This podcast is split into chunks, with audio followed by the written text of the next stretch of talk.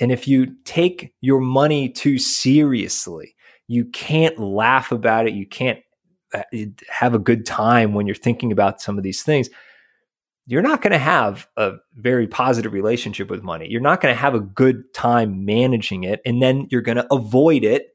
And as you've talked about on your show before, avoiding money isn't suddenly going to make all these problems go away.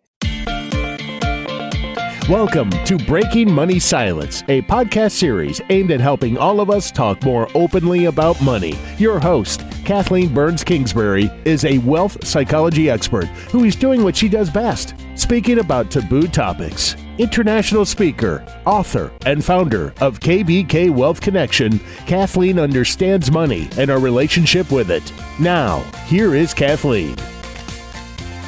Money and finance seems to be able to stress everybody out.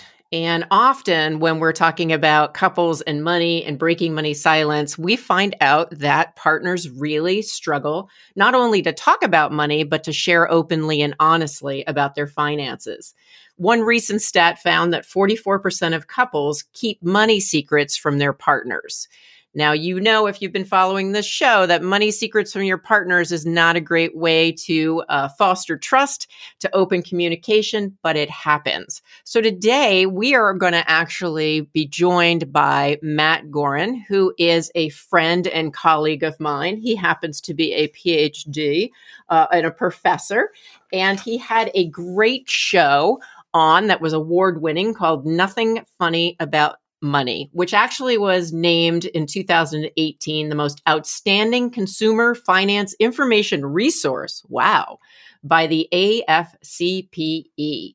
And I have had the honor to not only be a guest on Nothing Funny About Money, but also co host a show or two. And so I am really excited to have Matt with us today and talking a little bit about couples, money, and how we can bring a little levity, a little humor to the topic and open up the dialogue. So, welcome, Matt, to Breaking Money Silence. Thank you for having me here. Yeah, I'm super excited. We don't get to chat that much anymore. And I just am really excited to learn a little bit more about your thoughts about couples, money, and humor. Uh, but before we do, I realize I'm very familiar with Nothing Funny About Money.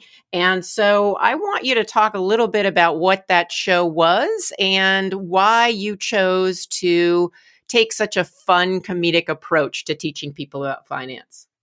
We were on NPR for a few years, I think three and a half years, which is why you're saying was, because that's, uh, we're on hiatus right now.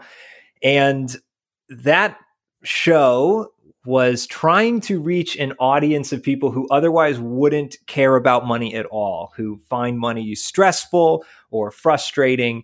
And if we can convince people to listen to us because we have funny skits and I'm talking like a squirrel or whatever silly thing we're doing, then maybe they happen to learn about money along the way.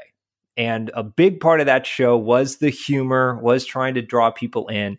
And as we're going to talk about today, I think humor can be used to take the tension out of some of these very difficult conversations, to make topics that are scary not so scary. If you can laugh at something, it loses its power over you. That was the point of the show for individuals. And of course, we're talking today about money and couples. Right. And so one of the saving graces in my marriage is our sense of humor. Like at some point when things get really serious and maybe it's a financial conversation and we're not on the same page, uh, I don't know, we just share a great sense of humor that sometimes it will be kind of get ridiculous as to how serious we are about it and that breaks the tension. So why do you think humor has such power to help people talk about money and learn about finance? Well, humor is really good at making us not afraid anymore. You see people when they're very scared, sometimes will start laughing. It's like this basic human response to uh, make us not feel so bad. Just laughing makes us feel good. And it's really tough to be afraid of something like money or stressed out about something like money if you're laughing at it. I think humor is good not just for money, but for all sorts of things that stress us out. And um, if you look at what we joke about, the best stand up comedians, what are their routines about? It's very commonly the stuff that stresses us out, like death, like relationships. Money's no different than that. And if you take your money too seriously, you can't laugh about it. You can't uh, have a good time when you're thinking about some of these things. You're not going to have a very positive relationship with money. You're not going to have a good time managing it. And then you're going to avoid it. And as you've talked about on your show before, avoiding money isn't suddenly going to make all these problems go away. It's going to make them that much worse. And so you mentioned a relationship with money. So before we talk about your relationship with your partner, uh, let's talk about your relationship with money. Say a little bit more about what you mean and how people can develop a relationship with money and do so with a little bit of humor uh, thrown in. Everybody's got a relationship with money. Everyone, even people who don't think they do, that not thinking you have a relationship is itself a kind of avoidant relationship. If you're the kind of person who wants to have all these uh, financial goals and uh, discussions about budgeting or something uh, hidden away and not dealt with often, that's not very healthy. You don't have a healthy relationship with money. People who can think about their goals, think about what they want to accomplish, think about how they want to spend their money, and do it without getting stressed out, do it without taking things too seriously or comparing themselves to others, whatever these possible negative things are, they're going to be more likely to accomplish what they want and spend their money in a way that makes them happier. So, why do you think that by and large, couples do tend to think of money and finances and these conversations as so serious? And I don't want to belittle the seriousness of different situations in people's lives, but it does tend to really become this somber thing or you know if we talk about money we're going to fight about money or you know it, it just has this heaviness. Do you have any ideas about that? Well money is one of the most important things in a capitalist society like ours for better or worse. So much of our lives revolves around money not just for money for its own sake but to some extent, money can buy happiness because you can go on vacations, you can go out to do fun things. Uh, well, at least you could before uh, the end of the world happened to us. And money has effects on people's health. There's a lot of people in this country who don't have access to health insurance, who don't have the money to uh, spend on healthcare if they need to money can affect your ability to buy the things you need or get access to credit. If you have a bad credit score, it's going to be really hard for you to get a decent car. And if you don't have a decent car, then maybe you buy a bad one that breaks down and leads to all sorts of extra stress or can get you fired for showing up late to work. So money does have a serious angle to it. There's absolutely a serious component to it. And a lot of the reasons that people fight about money in their relationships and have a difficult time seeing the levity or making light of their uh, financial circumstances is that money is a very stressful thing for a lot of couples. They are really in bad financial straits. Dave Ramsey, a few years ago, ran a survey that I've got pulled up on my phone. And a lot of the people who fight about money are in massive amounts of debt. So the average couple who admits to fighting about money in the survey that uh, Ramsey did in 2017 are $30,000 in consumer debt on average. 30,000 wow. is not a small number. That is massive debt. So going back to this, is money a serious thing? Can we make light of it? For some people, absolutely, this is a very serious thing. But if you can't make light, if you can't relax and talk about these things in a positive, forward looking, solution focused way, it's only going to get worse. You have to be able to talk about these things positively, or you can't get out of these negative circumstances. That totally makes sense in terms of the psychology of just change and being able to change a behavior. Uh, you know, if we associate talking about money with our partners as something that's negative, chances are we're going to avoid it or we're going to go into the conversation really tense and it's going to get worse, uh, as opposed to going into it with um, some curiosity and maybe a little bit of uh, an openness to seeing the humor in it and certainly want to be respectful of the people who are in great debt, but also know that if you are in a relationship, whether you're new to the relationship or you've been in a married relationship for a period of time or a committed relationship, and you don't have that debt, I think bringing this healthy dose of curiosity and humor can be really uh, useful. Now, you are, and I didn't say this in the intro, but I want to make sure I give you kudos. You have a PhD in financial planning. You're a professor at the financial planning um, department at the American College of Financial Services. I mean, you could be a very serious guy, Matt, if you wanted to be. I could try to be.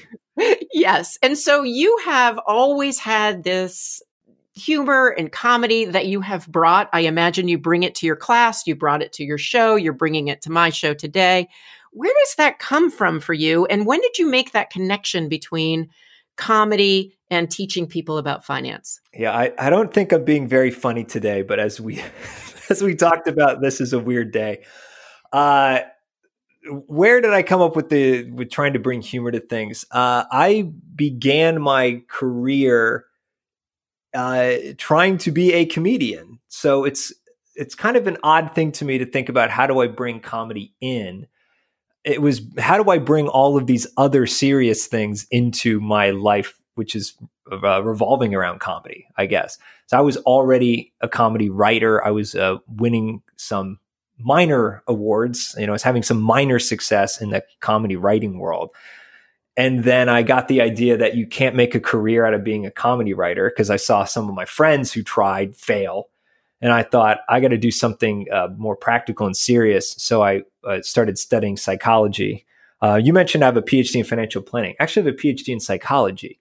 That ah, that's why we get along so well. Yeah. See, that's how I got my start as a psychologist. And uh, it turns out that there aren't a lot of uh, great jobs for psychologists. So you and me both switched to financial planning uh, later.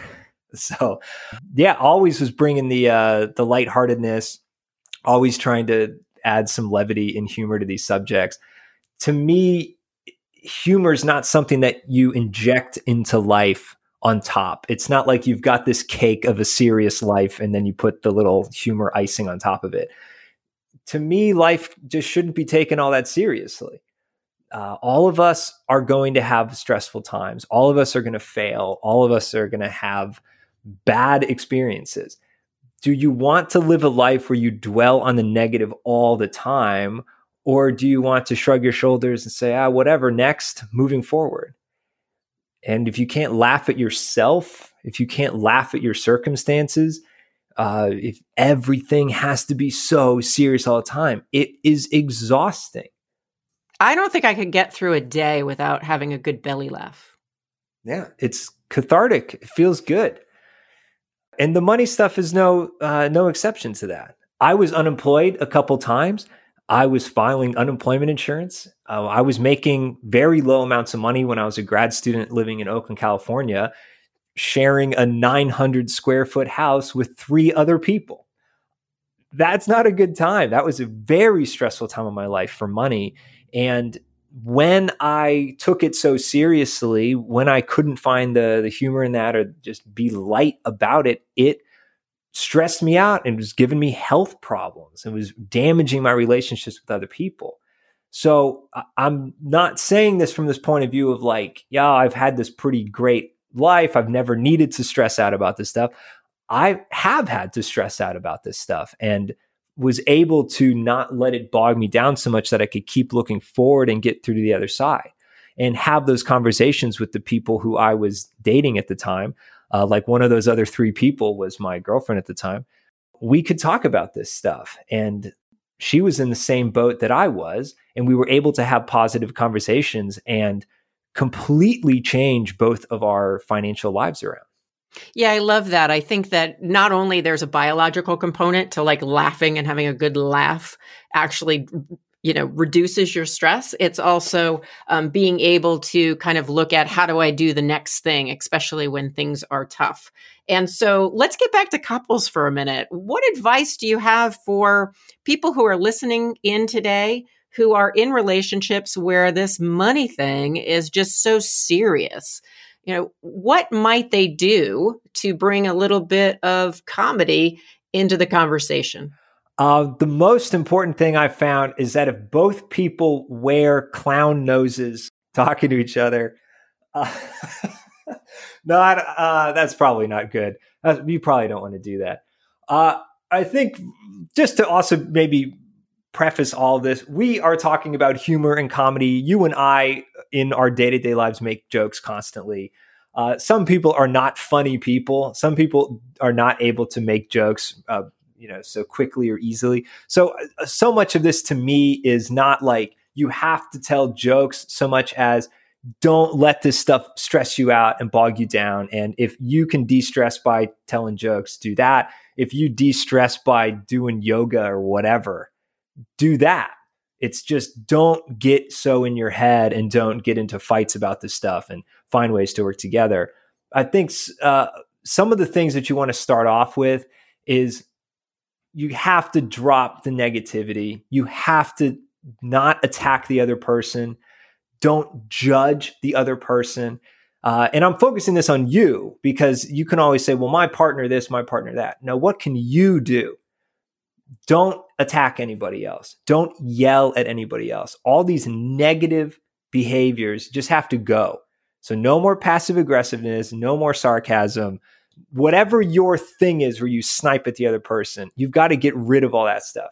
You can't use humor in a way that is aggressive. That's not what either of us are talking about here. This isn't, you know, make a sarcastic barb at somebody else. No, that's not what we're talking about. So let's first ditch all the negativity and then focus on how you are a couple, you're a team, you're partners, how are we going to do this? What are our goals and our behaviors? What is our budget going to look like? And that doesn't mean you have to 100% commingle all your finances. It means just to have this mindset of we are in this together. And once you are through those two steps, then you can start looking for ways to make it more enjoyable, make the money conversations more enjoyable. Maybe that's telling jokes and being lighthearted. That would be what I would do. That's what uh, yeah, you would do. But for other people, it might be can we turn this into a game? Can we set up a bunch of very attainable goals and then meet the goals and reward ourselves with fun things? And for some people, those fun things might be buying like a cookie and eating cookies together. I don't know. Love I love that. That's affordable. That wouldn't be my thing, but whatever. That could be for some people. Uh, could it be we're going to go on a date night? So we already own bikes. And so we go on a mountain bike ride. And sometimes we'll have a financial conversation. And even if it's, believe it or not, snowing out or 40 degrees, we'll bundle up like two kids, you know, when you were 10 and you'd bike around and we'd go explore a new place. It's a little crazy given our age, but it's a little fun.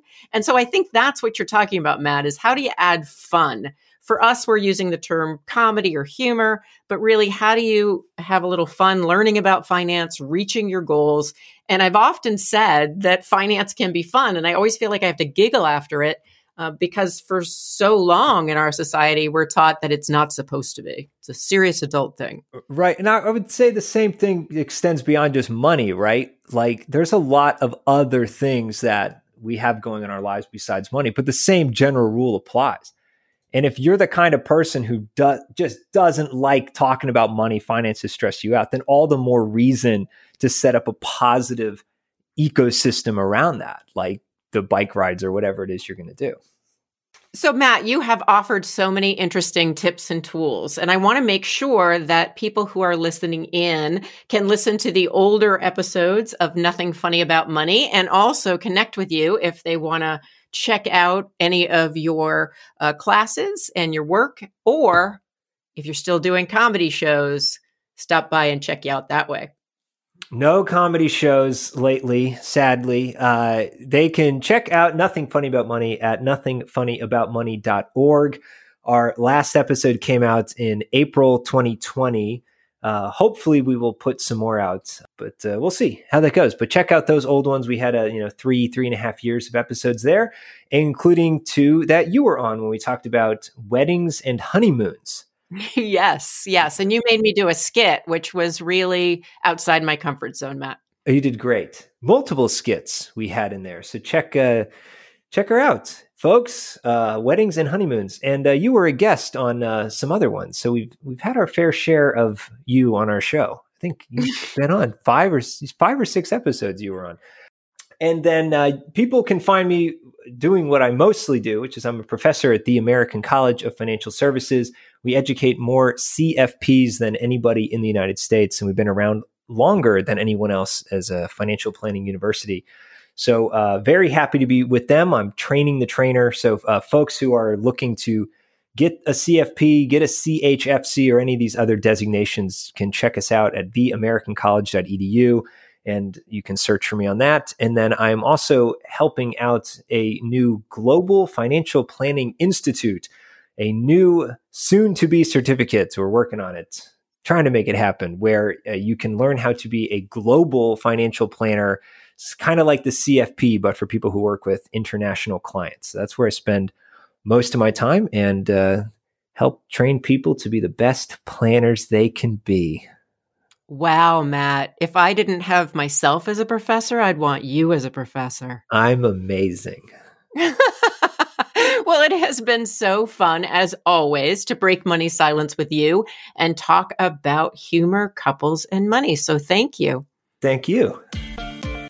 Thank you for listening to Breaking Money Silence, hosted by Kathleen Burns Kingsbury, a wealth psychology expert, author, and founder of KBK Wealth Connection.